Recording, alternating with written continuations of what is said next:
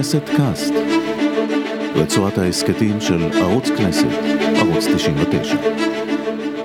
שלום לכם, סדרת ההסקטים מלחמות היהודים עוסקת uh, במריבות סוערות, גם מריבות דמים שניטשו בין סיעות יהודים משחר ההיסטוריה ועד ימינו. אני ירון לונדון.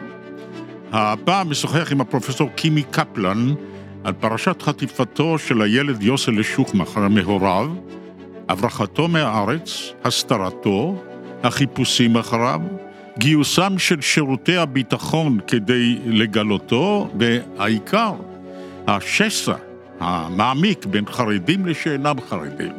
שסע שהולך ומתרחב גם היום, הוא לא מתאחה, הוא מתגלה בזמנים שונים, באופנים שונים, ולפעמים די בסכסוך פרטי, משפחתי, בין ענף חרדי לשאינו חרדי, כדי להלהיט את המדינה.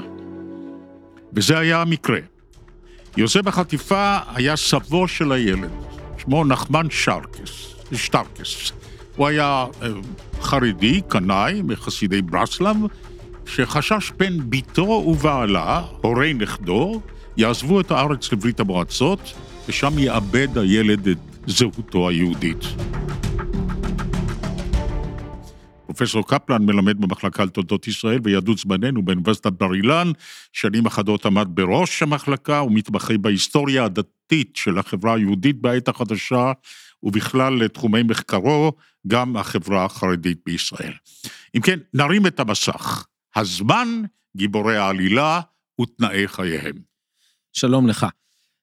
הזמן הוא בעצם, שאלה איפה נתחיל, אם נתחיל במשפט אחד, בין מלחמות העולם, משפחת שטרקס חיה, מתגוררת באומן, באוקראינה, הסב נחמן שהזכרת אותו, חסיד ברסלב, זה ברסלב של פעם, לא ברסלב של היום, הוא גר שם עם אשתו וילדיהם, ב-אלף תשע מאות שלושים ושמונה הוא מוגלה לסיביר, אני מאוד מקצר, והוא בעיקר חווה בין מלחמות העולם ובית סיביר את הרדיפה הקשה מאוד נגד הדת בחסות ברית המועצות. הוא חוזר לאחר המלחמה, המשפחה מגיעה ללבוב, במסגרת ההסכמים, הסכמי, הסכמי הרפרטיזציה. הרפרטיזציה לאחר המלחמה, כן. והם מתגוררים בלבוב, בלבוב, מ-אלף תשע מאות ארבעים וחמש, היום נקראת לביב. לביב, נכון, לביב, מ-אלף תשע מאות ארבעים וחמש עד שש עד אלף תשע מאות חמישים ושבע, כאשר נמצאים שם הסב, אשתו, ביתם עידה ובעלה אלתר שוחמכר, הם נשאו ענייננו, יש שם עוד לפחות שניים מדודיו של יוסלה, כלומר עוד אח, אח ואחות לפחות של עידה, והם מתגוררים בלבוב עד אלף תשע מאות חמישים ושבע. במהלך השנים האלה נולדה אחותו של יוסלה ב-אלף תשע מאות ארבעים ושבע, ויוסלה עצמו ב-אלף תשע מאות חמישים ושתיים. כן. זה חשוב כי הם גדלים עם סבא וסבתא בתוך הבית, זו נקודה חשובה, כי לאחר מכן הם ישוב ולגור אצלם, זה לא דבר חשוב. אין חיים. להם זיקה לציונות. אין להם זיקה לציונות, והם עושים את דרכם בעליית גומולקה למדינת צריך ישראל. צריך להסביר מה זה... בשנת חמישים ושש, נדמה לי, עולה ולדיסלב גומולקה לשלטון בפולין, והוא רוצה להיפטר ממה שנותר מיהודי פולין, וכמה עשרות אלפים, בודדים, עולים לישראל. העלייה הזאת הביאה איתה אינטלקטואלים רבים, יש לומר, שהיו קומוניסטים בעברם ונשארו בפולין כדי לבנות את פולין הקומוניסטית, כמובן האנטישמיות הסיטה אותם גם מהדבקות בקומוניזם, ובסופו של דבר הם עלו ארצה הזאת, מהקבוצה הזאת. אז הם מהקבוצה הזאת, אבל שוב, הסב, הסב בוודאי הוא והצד היותר חרדי במשפחה, מגיע לפה יותר מסיבות של ארץ ישראל, ויותר מאשר, yeah. סיב, יותר סיבות מאשר לאן נלך, אם לא לשם, אין הרבה אופציות. והסב שטרקס הקדים אותם. Hey, הוא, הקדים אותם הוא, הוא הקדים אותם בכמה חודשים, כלומר ב-חמישים ושבע, תוך ארבעה חמישה חודשים, בעצם כל המשפחה מתגלגלת לכאן, הסב והסבתא אה, מתגוררים במאה שערים, אה, הוריו של יוסל אה, עידה ואלתר מתחילים את דרכם אה, בצפון, בנהריה, מתגלגלים לחיפה, סיפור קצת מורכב, ובתוך קצת פחות משנתיים הם מוצאים את דרכם לחולון, כי שם כבר יש קרובי משפחה שנמצאים בחולון. הם סובלים ממצוקה כלכלית, קשיי התערות בארץ. קשיי קליטה לא פשוטים בכלל, גם שפה ותרבות. ואז הם מחליטים להפקיד לזמן מה, עד שייטב להם את ילדיהם, את הבת ואת הבן, בידי הסבא. אמת. והסבא מכניס את הבת למוסדות של בית יעקב. הבת והבן, שניהם, יוסל הוא נמצא במוסד של חב"ד, מחוץ לירושלים, הולך וחוזר, הבת נמצאת במוסד חינוך חרדי, והם בעצם בחסות הסבא והסבתא, ההורים, הם מנסים למצוא את דרכם. ואחרי כמה שנים הם מבקשים לקבל את ילדיהם. אז זה קורה בעצם בקיץ חמישים ותשע. בקיץ חמישים ותשע ההורים מגיעים לחולון, והם רושמים את הבן ואת הבת לבית ספר ממלכתי דתי שורון בחולון, שהוא בש... בשכונתם. דתי. ממלכתי דתי. כן. בשכונתם. וכאן, כאן מתחילה בעצם הסאגה המשפחתית. כלומר, יש כאן, יש כאן מתחים במשפחה, כי עידה ואלתר, הוריו של יוסלה, לא היו חרדים מזה שנים. הסב והסבתא, כן, יש איזשהו מתח במשפחה סביב העניין הזה, אבל כן יש כבוד הדדי, יש, יש החלה, זה לא מגיע לאיזשהו פיצוץ או משהו מהסוג הזה, אבל המתח נמצא שם. בקיץ חמישים ותשע הם מגיעים לחולון, רושמים את הילדים לבית ספר ממלכתי דתי, ובעצם מבקשים, פונים לסבא והסבתא, אנחנו רוצים לאסוף את הילדים, להביא אותם אלינו, לביתנו לחולון, ויתחילו שנת הלימודים בספטמבר חמישים ותשע בבית yeah. הספר. זה המקום שבו הסב יחד עם אחד הדודים, שהוא שמו שלום שטרקס, בעצם... שטרקס? שטרקס, כן. שטרקס, אני קורא להם שטרקס. זה בסדר, מבטאים את זה בכל מיני צורות, אבל שטרקס זה כנראה נכון. הסב והדוד רוקמים את המזימה לחטוף את יוסלה, כדי שהוא לא ייכנס לבית ספר ממלכתי דתי. באותה, באותו זמן קורה עוד דבר, וזה דבר לא פחות חשוב. ישנן חילופי גלוי, מכתבים בתוך המשפחה, בין אה, אה, אלה שנמצאים בארץ, ויש כמה שנמצאים ברוסיה, ומהמכתבים האלה אה, מתקבלת התחושה, ואני אומר מתקבלת התחושה, כי זה לא מדויק, אבל מתקבלת התחושה, שההורים של יוסלה רוצים לקחת אותו, ולהחזיר אותו, לחזור איתו לרוסיה, בגלל הקשיים, בגלל... שההורים מספרים על המצוקה, בדיוק. הם וקרוביהם בברית המועצות, מכתבים כאלה התקבלו גם במשפחתי. מברית המועצות. כמה טוב פה. נהדר. אנחנו בונים את המולדת הקומוניסטית, הצודקת והנפלאה, וכל אדם פה יש לו די כדי לחיות ברווחה. יש ברשותי מכתבים כאלה. אז אני מניח שמכתבים כאלה התקבלו שם, בדיוק. ואז הסב חושד שהם יתפתו, ש... ויעקרו את הילדים. הוא, הוא לא חושד, הוא, הוא, הוא רואה בזה, בתכתובות האלה, תוכנית אופרטיבית, כלומר זה הולך לקרות. ופירושו, ובוא נזכור איפה, מאיפה הסב מגיע, הוא מגיע מאותה, מאותו קומוניזם של ברית המועצות, שרודף, שעינה אותו גם פיזית, שרודף, בוודאי, עינה אותו, ופגע, הוא חזר עיוור, גם עיוור וגם קטוע אצבע ברגלו, האיש, האיש חווה, אבל הרדיפה הדתית שהוא חווה, זה הדליק לו את כל הנורות האדומות, וזה צריך להבין, אנחנו לא תמיד מבינים את הדבר הזה, מה זה עושה לאיש הזה, כאשר אומרים לו, נכדך חוזר לרוסיה, זה אומר מבחינתו סוף הדרך. עכשיו, זה יחד עם בית ספר ממלכתי דתי, פשוט לא עושה טוב, וכאן נרקמת התוכנית, בין, בעיקר בין הסב, הסבתא והדוד, בעצם לחטוף את הילד, כלומר, הילד אצלם, אבל אם תרצה להבריח אותו, זה חטיפה, כי לא להחזיר אותו להוריו, ויש שם חודשיים של הלוך ושוב בין ההורים לבין הסב, הסבתא, אנחנו באים לסוף, אל תבואו היום, תבואו מחר, סוג של התחמק, התחמקות כזאת yeah. מאוד מוזרה, ובדצמבר חמישים ותשע, הוא מועבר לקוממיות. בחשאי על ידי הדוד, שלום שטרקס. למושב קוממיות, למושב קוממיות, זה מושב חרדי. הוא מושב של אגודת ישראל, yeah. שנמצא לא רחוק מקריית גת, קריית מלאכי, כן, מהאזור הזה, שהוא די שכוח אל באותם ימים, ו, ואז ההורים, ההורים בעצם מבינים, שמה, הם מריחים שמשהו לא זה, וכש, ואז הם פונים למשטרה, ומגישים תלונה. תביאו את הילד. וסמוך לאחר תלונה במשטרה, הם מגישים בגץ בינואר אלף תשע מאות שישים. והבג"ץ הזה הוא בעצם תחילתה של, של הסגה ש, שהיא מהר מאוד תצא מהזירה המשפחתית, היא לעולם לא תעזוב. הבג"ץ הוא נגד מי? נגד שלטונות ישראל? נגד, לא, הבג"ץ הוא נגד הסב. נגד זה לא בג"ץ, היה. לא, לא, לא, אז הם מגישים בג"ץ הביאוס קורפוס, כלומר תביאו את הגופה, כן, המונח המשפטי הזה. הביאס קורפוס. בדיוק, הביאס קורפוס זה הסיפור שמתגלגל, זה המונח שמתגלגל משפטית בפרשה הזאת, מכמה כיוונים אגב, כמעט לכל אורכה. אבל אז, בוא נקצר, נכנסת לתמונה איזה דמות יוצאת מן הכלל, ששמה רות בן דוד. אמת. שהיא צרפתייה, קתולית. שכנראה השתתפה בפעולות המקיא, המחתרת הצרפתית בתקופת המלחמה, והיא מתגיירת, נכון? היא רואה את רוח אלוהים. אז, אז רק משפט אחד, מקדים רק אחד לרצף של הסיפור, יוסל'ה מוסתר במקומות שונים בארץ, בתחילה בקומיות, מינואר, דצמבר ינואר שישים, עד יוני שישים, אז הוא מוברח מהארץ. מי שמגויסת לטובת הברחתו מהארץ, זו אותה רות בן דוד שהזכרת כרגע, גיורת צרפתיה התגיירה, ממוצא צרפתי, התגיירה ב-אלף תשע מאות חמישים ואחת, תחילה גיור רפורמי, לאחר מכן גיור אורתודוקסי, ומצאה את עצמה לאט לאט מתקרבת לחוגי החרדים הקנאים, בהשפעתו של רב שהיה מרוסיה והגיע לצרפת, והיא נחשפה להשפעתו, ובעקבותיו ככה התקרבה לחוגים האלה.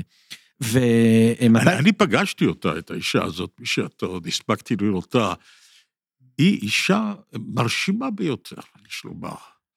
הייתי אומר שהיא אינטלקטואלית אפילו, או מסוג הנזירות האלה, שמקדישות את, את עצמם לאלוהים, או מתחתנות עם האל, אם זה היה בנצרות. אז היא התחתנה עם היהדות החרדית. ובסופו של דבר, בסוף הפרשה, התחתנה עם אחד המנהיגים של נתוני קרתא, איש זקן ממנה בשנים רבות, אלמן, קודם כל אני מקנה בך, אני הייתי מת לפגוש אותה היום ולדבר איתה, אבל לא זכיתי. אני פגשתי אותה בבתים של תולדות אהרון. לא, אז זהו.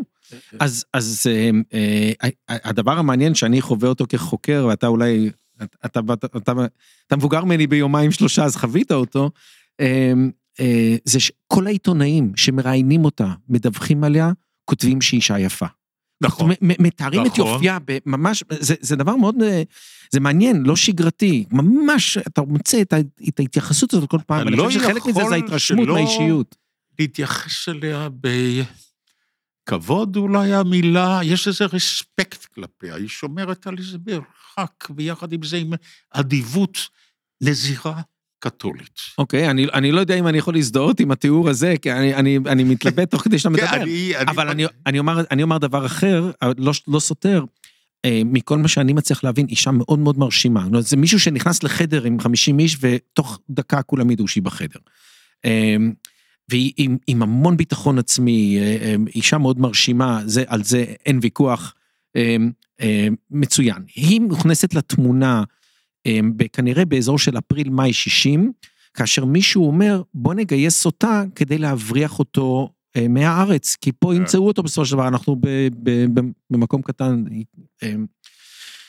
והיא בעצם עושה פעולה, יש לה בן מנישואיה, לפני שהיא התגיירה, בן בשם קלוד, שהוא לימים גם בעצם קיבל עליו מצוות, והוא חי עד היום בישראל, ויש לה דרכון, בזמנו ילדים היו עם תמונה בדרכון עם ההורים, יש לה דרכון עם תמונתו של קלוד, היא מזייפת את קלוד, הופכת את זה לקלודין, תמונה של נערה ילדה, עם שתי צמות, וזה יוסל'ה, ובעצם יוסל'ה יהיה קלודין, והוא יוברח מהארץ, מחופש לילדה, עולים על מטוס ב-עשרים או עשרים ואחד ביוני. מי מממן את האופרציה הזאת? את האופרציה הזאת מממן, וזה אנחנו רק יודעים לאחר סופה, ירחמיאל דומב, שהוא יהלומן עשיר איש נטורי קרתא, על הגבול בין סאטמר לנטורי קרתא, אנטי ציוני חריף ותקיף שמתגורר בסטמפורד היל בלונדון, איש כתב דברים מאוד מאוד חריף, התבטא מאוד חריפות כלפי התנועה הציונית והקמת מדינת ישראל, בכתב ובעל פה, איש עם המון כריזמה, איש עמיד, שנטל על עצמו מסיבות אידיאולוגיות את המימון הזה, הוא ראה בזה סוג של סגירת חשבון, אם תרצה קצת סמלית, עם, עם התנועה הציונית על, על ה, אה, אה, אה, לקיחת ילדים והרחקתה מ, מ, מהרקע המסורתי שלהם, מחינוכם, החל בילדי טהרן, עבור בילדי תימן, עבור בילדי מרוק, כלומר ממש רשימה שלמה שהוא נוסע על גבו במרכאות, כן, אה, ואומר, הנה ההזדמנות שלנו לעשות איזה תיקון קטן לעוול הזה, כי הנה עוד ילד שמצילים, לפחות מצילים. ילד אחד. בתקווה. כן. ואז מבריחים אותו, בסופו של דבר מתגלה שהוא בארצות הברית. אז זה אחרי כן. שנתיים, כלומר הוא, הוא שנה, קרוב לשנה בלוצרן, בישיבה שישבה בזמנו על אגם לוצרן, מקום מאוד ציורי, לאחר מכן, שוב פחות או יותר באופן גס, תשעה חודשים בצרפת, במוסד לנערים, ולאחר מכן הוא מוברח לארצות הברית בברוקלין. מה מספרים לילד הזה? אז מעניין, מה שמספרים לו מהרגע הראשון, זה שהוריו רוצים להחזיר אותו לברית המועצות, ולהעביר אותו על דתו. עכשיו הוא ילד שגדל בחינוך חרדי, עם ההשפעה של הסבא והדוד, זה מה שהוא יודע, והילד הזה, כל כמה שאני מבין, בסך הכל משתף פעולה, עכשיו משנים לו זהויות כל הזמן, השמות שלו מתחלפים, כל מקום שהוא מובא, השמות שלו מתחלפים, והיכולת שלהם לעשות את המהלך הזה, ולהעביר אותו, כלומר, כל הפעולה בעצם מתבררת, וזה דום ורות בן דוד, הם בעצם שני האנשים היחידים, שבכל רגע נתון יודעים איפה הילד הזה נמצא, מי שמעורב, מי שבלוצרן הוא מגיע, ראש הישיבה יודע שזה יוסלה, ברגע שיעזוב את לוצרן, הוא לא ידע דבר, יש מידור של מידע שעובד. וכל השותפים ברשת הזאת, יודעים שהוא בעצם ילד חטוף מעורב, ומשתפים פעולה? התשובה היא, התשובה היא אה, אה, יש משפחות שאצלם הוא מוסתר בישראל, שלא ברור אם הם ידעו או לא ידעו, אה, הרב בלוצרן, משה סולובייצ'יק ידע, אה, בסוגריים, לאחר שהתבררה, התברר, התברר העובדה שהוא היה בלוצרן, שלטונות לוצרן גירשו את סולובייצ'יק מלוצרן, מהקנטון, הוא עבר לציריך, הוא גורש. התשובה היא, כן, משפחת גרטנר בברוקלין, זו התחנה האחרונה שלו, שהוא שוהה שם כמה חודשים, היא ידעה, ההורים ידעו במי מדובר, אינני יודע מה הילדים שלהם ידעו, ההורים בוודאי ידעו במי מדובר, והיה לו שם שם של אחד מתני המשפחה. משטרת ישראל מערבת בעניין את האינטרפול או... משטרת ישראל עובדת עצות, משטרת ישראל שלוש, שלושה שבועות אחרי שיוסלה מוצא מהארץ, היא מחזיקה ביד גלויות, היא עקבה אחרי הדואר של הסב והסבתא, יש לה גלויות ביד, שמהן ברור, זה כותב אחד מהדודים מלונדון, לא שלום אלא אחיו עובדיה, הילד, ברור מהגלויות האלה שהילד לא נמצא בארץ, והם לא, לקח להם שנה וחצי, שיפול האסימון, המשיכו לחפש אותו פה בטירוף, מלא מלא חיפושי משטרה, העיתונות מלאה, העיתונות מלאה בגלים, כלומר כל פעם שהפרשה קופצת, אם זה בית משפט, או איזה צו, או משהו מהסוג הזה, אז יש גלים, ובקיץ שישים ואחת, שם כנראה נופלת ההכרה, מתבררת ההכרה שכנראה הוא לא בארץ, ויש פניות לאינטרפול לעזרה, יש ניסיונות למצוא אותו, ובעיקר, בעיקר, בקיץ שישים ואחת, קוראים עוד כמה דברים. השיח הציבורי שוב מתעורר, הכנסת, בוועדותיה ובמליאה שלה, יש שם מתחיל להיות עיסוק יותר אינטנסיבי בפרשה הזאת, אמה תלמי ממפ"ם מובילה אחד המהלכים האלה, ובמקביל מוקם ועד פעולה ציבורי, הוועד למען השבתו של יוסלה, שמעורבים בו הבוס של אלתר שוחמחר, אביו של יוסלה, שעבד במפעל, ג'רקולי, ויחזקאל אדירם, העיתונאי, שעקב אחרי הפרשה הזאת, לגמרי, אמיתי, ועודך, יחזקאל אדירם המנוח, עקב אחר הפרשה הזאת מתחילתה, והוא הבין שיש פה סיפור, סיפור של ישראל, סיפור של הגירה, של קליטה, של קושי, של מתח בין דתי, כלומר, מתח משפחתי, מתח בין דתי, הוא עקב אחרי הפרשה הזאת, והוא בשלב זה הופך להיות גם פעיל, פעיל ציבורי. הפרשה הזאת הפכה גם לבדיחה. כדי שאני זוכר, לא הייתי איש צעיר, כבר הייתי כבן עשרים או יותר, השאלה איפה יוסלה הפכה למין סוג של בדיחה. היית נכנס לחדר ושואל איפה פלוני, אז השאלה הייתה איפה יוסלה. מצוין. זאת אומרת, השאלה איפה יוסלה נשרה בחללה של החברה הישראלית. היא נשרה בחללה והיא ירדה לרחוב, וזה הדבר המעניין בפרשה הזאת, היא ירדה לרחוב, אנקדוטה, סיפור שסיפר הרב משה צבינרי, היה ראש ישיבה בני עקיבא בכפר הרועה, והוא ב-אלף תשע מאות שישים וחמש, כלומר, אחרי שהפרשה הסתיימה, הוא מתראיין בעיתון, לעניין כלשהו, ותוך כדי המראיין שאל אותו, והוא מספר את הסיפור, אומר, בזמן הפרשה, הלכתי ברחוב בבאר שבע, עוצרת לידי משאית צבאית, הנהג פותח את החלון, וצועק לי, איפה יוסלה? אז הוא אומר, הסתכלתי עליו ואמרתי לו, למה רצחת את ישו? מה אתה רוצה ממני? מה אני, מה אני, בגלל שאני דתי? זה... פה, פה אנחנו עוברים להיבט החברתי-פוליטי של הפרשה, מפני שהיא הגדילה את המתח הקיים ממילא בין חרדים ושאינם חרדים, ואפילו בני דתיים מזרחי, כמו הרב דריה. כל איש בעל כיפה הפך לחשוד בחטיפתו של יוסלה. אמת, אמת. ואני אני, אני חושב שזה קצת יותר מורכב, יותר מורכב במובן הזה, אם אנחנו מנסים לחשוב איך נראית החברה החרדית, או איך החברה הישראלית חובה את החברה החרדית באותם שנים, נדמה לי שהמסה הקריטית של החברה החרדית, במובנים רבים נמצאת מתחת לרדאר. החברה הישראלית לא רואה אותה ולא שומעת אותה, היא רואה ושומעת את קנאיה, שזה נטורי קרתא וסביבותיה, הפגנות שבת, כניסות ויציאות מהכלא, רעיונות בעיתונים, אתה מוצא את עמרם בלוי וחבריו מככבים. בואו נחשוב על הסרט השוטר אזולאי, שיש שם סצנה שחרדים זורקים אבנים, סליחה, כן, חרדים זורקים אבנים על רכב שנוסע בשבת, ומגיע השוטר אזולאי, והוא מתחיל לדבר איתם בפסוקים. הסצנה הזאת של אבנים נזרקות על רכב בשבת, זה סצנה של סוף שנות החמישים, ראשית שנות השישים, וזה אלה הקנאים. עכשיו, הם נמצאים מבחינת החברה בישראל, במובנים רבים, תודעתית, החברה החרדית כולה נצבעת בצבעם של הקנאים. רובה של החברה החרדית נמצאת בפנים, מתחת לפני האדמה, במרכאות אני אומר, בתהליכים של שיקום אחרי השואה, התכנסות, התבצרות, הרחבת השורות וכן הלאה, וכל התהליך הזה, החברה הישראלית במובנים שלנו מפספסת אותו, היא רואה את הקנאים ברחובות. גם הייתה איזו תופעה אחת, תקרית אחת, אולי לא חשובה, אבל מרתקת מבחינה בלשית, זה מחתרת צריפין. הייתה קבוצה של קנאים, בראשה עמד הרב אליהו, שניסתה לעשות מהפכה, שהיום מנסים לעשות אותה במונח, באמצעים אחרים, אבל מהפכה אמיתית, כדי להפוך את החברה הישראלית לחברה קלריקלית. אז דווקא הוא לא בא מהחוגים האלה, נכון. זו, זו קנאות דתית מסוג אחר. מסוג אחר, שהיא קנאות דתית לאומית. בדיוק, ול, בדיוק. לה, להחזיר עטרה ליושנה, במובן החשמונאי. לגמרי, אומר, כן. והקנאות החרדית, היא לא קנאות שמבקשת להחזיר עטרה ליושנה, נכון. היא קנאות שמבקשת לשלול את, הלגיטימי, את הלגיטימציה של המפעל הציוני, ולומר, אין, אין שום זכות קיום ללאומיות יהודית עד המשיח. אז, אז המתח הגיע לממדים כאלה, שדוד בן גוריון, ראש הממשלה, מחליט להכניס לתוך פעולת הבילוש את המוסד. עכשיו, זה נשמע משוגע לגמרי, כי זו פרשה משפחתית קטנה בסך הכל, במונחים של אתגריה של ישראל באותם שנים, מה פתאום שהמוסד יעסוק בחיפושים אחרי ילד?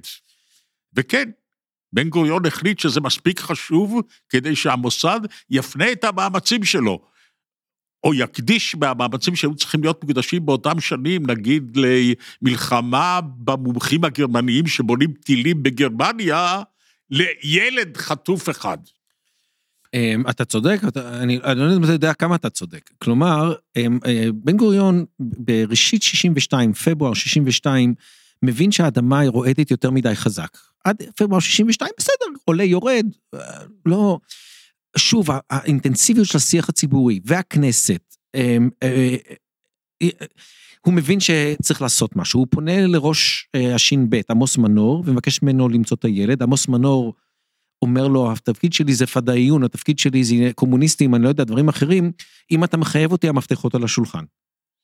ואז בן גוריון פונה לאיסר הראל, מערכת היחסים שלו עם איסר הראל מורכבת, ידועה, איסר הראל לא יכול היה להשיב לו לא, וזה קורה באמצע מרץ שישים ושתיים, כלומר, אנחנו ש... למעלה משנתיים לתוך הפרשה, בניגוד לתודעה של פעמים קיימת, שכאילו המוסד היה חיפש אותו שנתיים וחצי, התשובה היא לא, המוסד חיפש אותו בדיוק שלושה חודשים, מאמצע מרץ שישים ושתיים, עד אמצע יוני שישים ושתיים, שם יתרו אותו.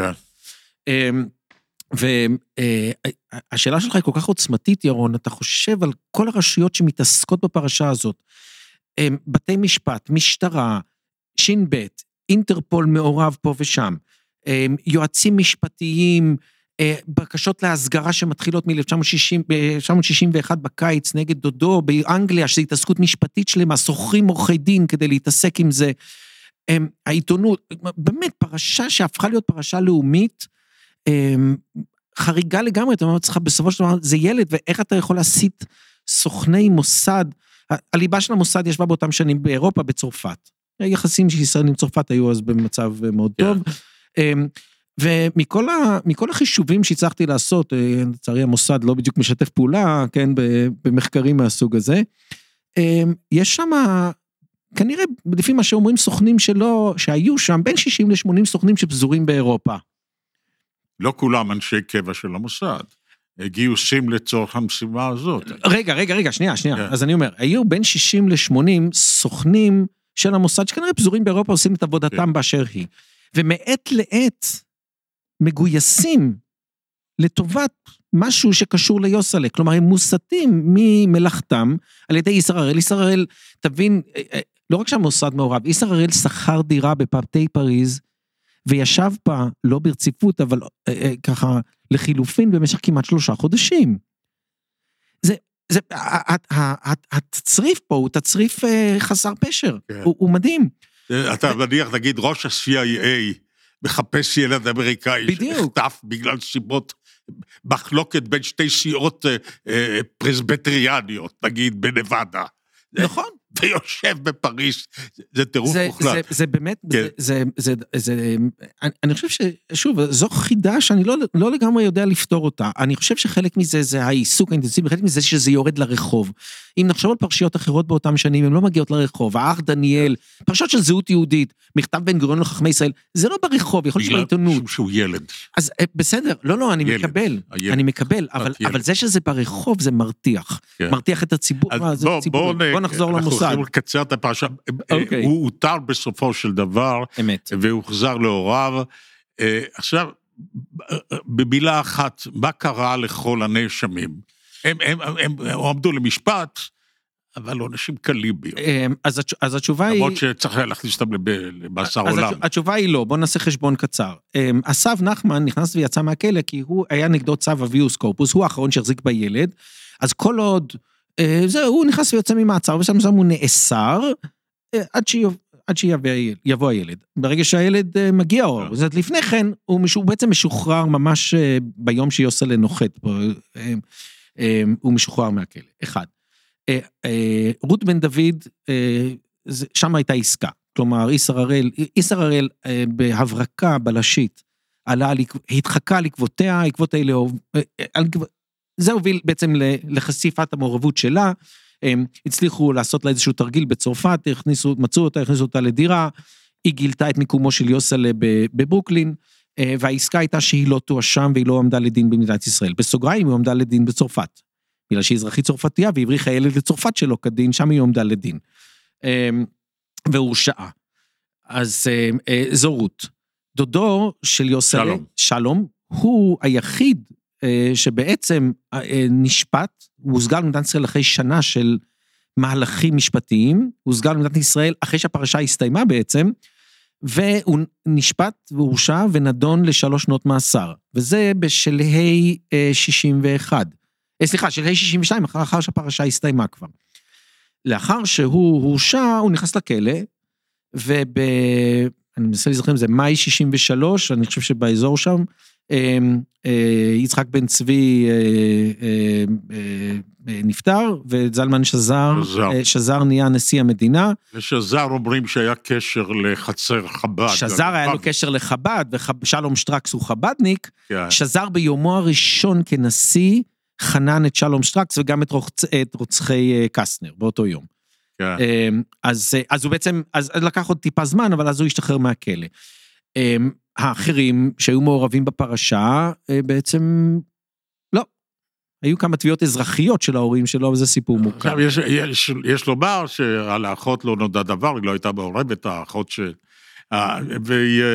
והילד עצמו, היום הוא בעל בעמה, ויש לו שלושה ילדים, נדמה לי, אפילו היה בצבא קבע, אם אני לא טועה. כן, כן, הוא היה קצין בתותחנים. קצין, והוא בסדר. יצא, נחלץ בשלום מה...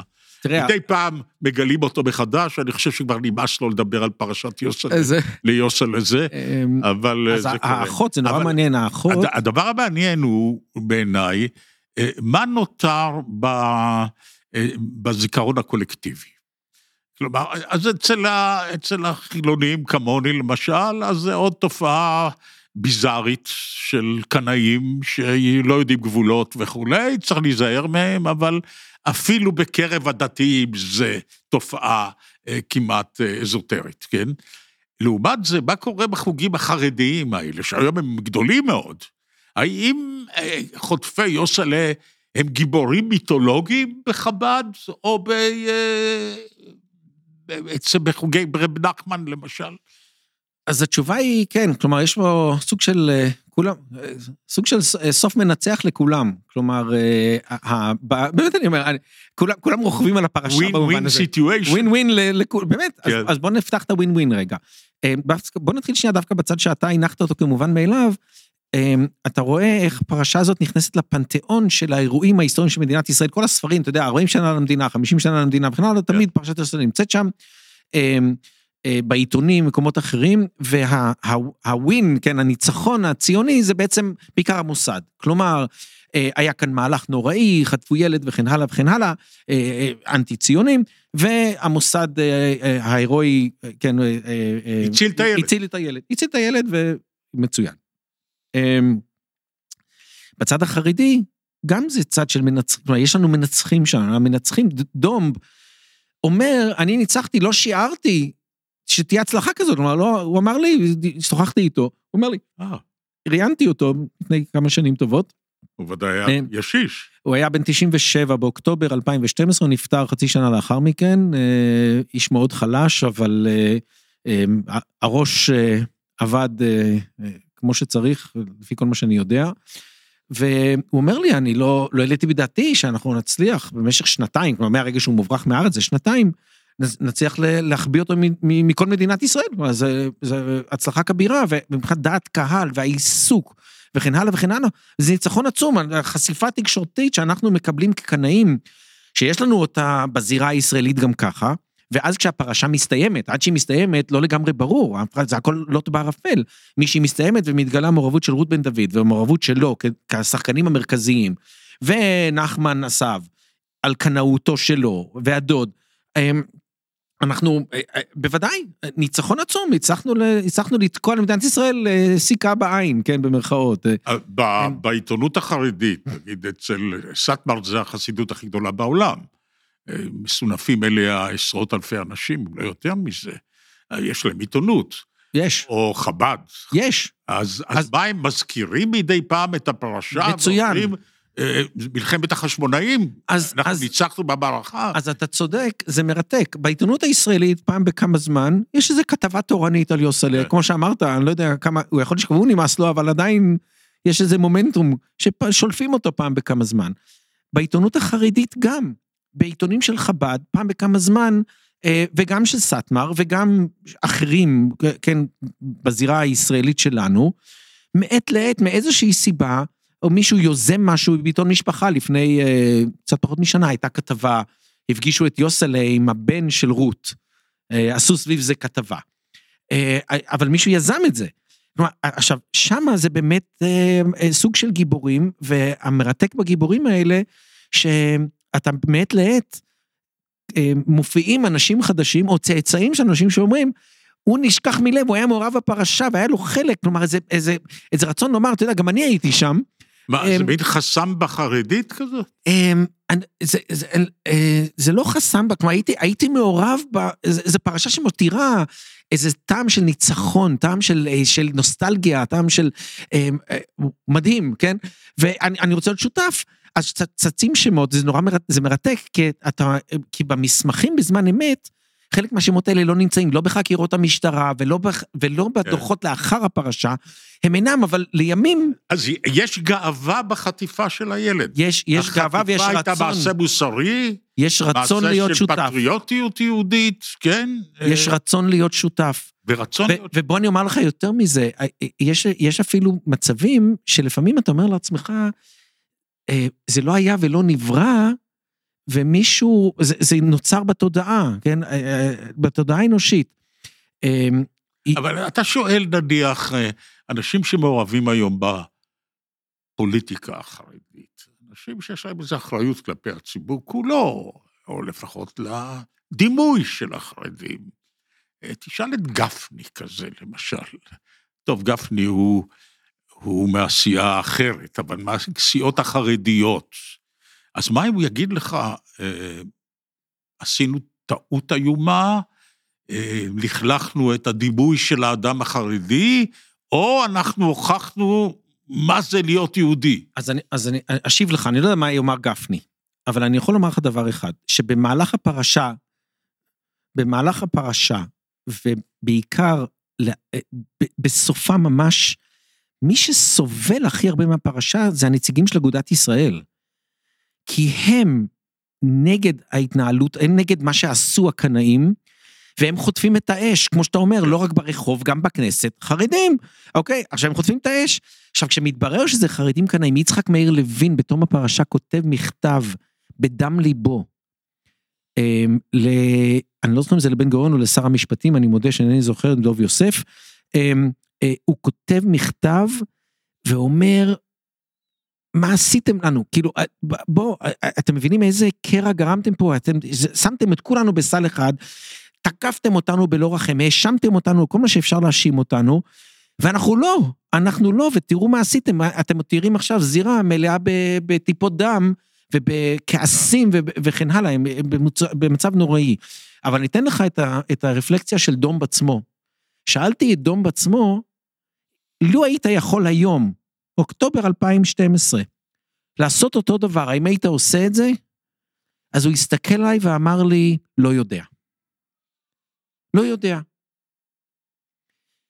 עכשיו, זה הרפלקציה של הבן אדם עצמו, זה יותר מעניין, כי אלה, מי שלא היה מעורב ומי שהתנגד, ודאי וודאי סבל מכל הגלים והעדים, הצונמי של הפרשה הזאת, ולא היה מעורב בה, הסתובב עם המון המון כעסים. הנה הוא עצמו אומר, לא בטוח. אמור לי, מדוע אתה התפנית מכל מחקריך, הרבים והמסועפים, כדי להתמסר שוב לפרשה הזאת? אתה... חקרת אותה, כתבת ספר על כך. אז אני, אני כותב, זה בדרך, אני מקווה, אנחנו בשביל. מה עוד אתה מצפה לגלות שם, שכל כך הרבה שנים טרם התגלה? אז תראה, קודם כל, באופן די שהפתיע אותי, אין שום מחקר על הפרשה הזאת. השחקנים כתבו, איסר הראל כתב, רות בן דוד כתבה, אחרים שהיו מעורבים כתבו, התראיינו, מחקר מקיף על הפרשה הזאת, מראשיתה עד סופה, אין. זה, זאת אומרת, זה, זה הפתיע אותי, אמרתי לעצמי, וואו, כאילו, איך, איך ייתכן שפרשה כזאת לא, נכון. לא, לא ישבו לפצח אותה. אני, אני חושב שיש כאן, ה, ה, המורכבות של הסיפור והזירות השונות, זאת אומרת, זה סיפור, פרשה שיש לה כל כך הרבה זירות, שהן לא, לא תמיד פעילות, אבל כשהן פעילות, הן פעילות ביחד, והעוצמה של הפעילות והמורכבות של הזירות, גם המשפטית, גם הציבורית, גם המשטרתית, גם הדיפלומטית, אני, אין לנו זמן להיכנס לזה, אבל אני רוצה שתבין איזה דרמה הייתה בשני ביולי שישים ושתיים, יומיים לפני שהוא נוחת בארץ, ויממה לפני שהוא עולה על המטוס, כדי לחזור ארצה. זו זירה משפטית, מתרחשת בארצות הברית, שמעורב בה התובע הכללי, רוברט קנדי, דוד בן גוריון, ראש המוסד, שגריר ישראל בוושינגטון, עורכי דין שמייצגים את מדינת ישראל, ועורכי דין שמייצגים, שנזכרו על ידי חסידות סטמר, כדי לייצג לצד השני, וששלטונות ההגירה בארצות הברית, כדי להביא דיון בבית המשפט, על טובת הילד, זה הרצון. ורוברט קנדי בבוקרו של השני ביולי אומר, זה יבוא לבית משפט, כי ענייני משמורת, כלומר, הגיע לפה איך שהגיע, לא משנה, עכשיו שאלה מה עושים עם הילד. אנחנו מדינת חוק. ועד סוף היום קנדי משנה את דעתו, ואומר, הילד יחזור לישראל, על, על דעת שלטונות ההגירה. בזמן מה אחרי זה הוא נרצח? אה, זמן, לא, זה אחיו. כן, רוברט נרצח. אה, רוברט, נכון, סליחה. רוברט נרצח, כן, אה, הם נרצחים. עכשיו, אז... אה, אז אבל זה לא שאלה, אז, כן, לא, ברור. אה, אז יש כאן, הדרמה שמתחוללת שם, זו דרמה שהיא כולה, בזמן אמת, היא מאחורי חדרים סגורים. כן. אה, ויש לנו את התכתובות. אנחנו נצטרך לעצור פה, פרופסור קימי קפלן, אני מאוד מודה לך על האופן גם, גם על הסיפור וגם על האופן המותח שבו אתה סיפרת אותו. אני מודה לך מאוד, תודה רבה. תודה לך.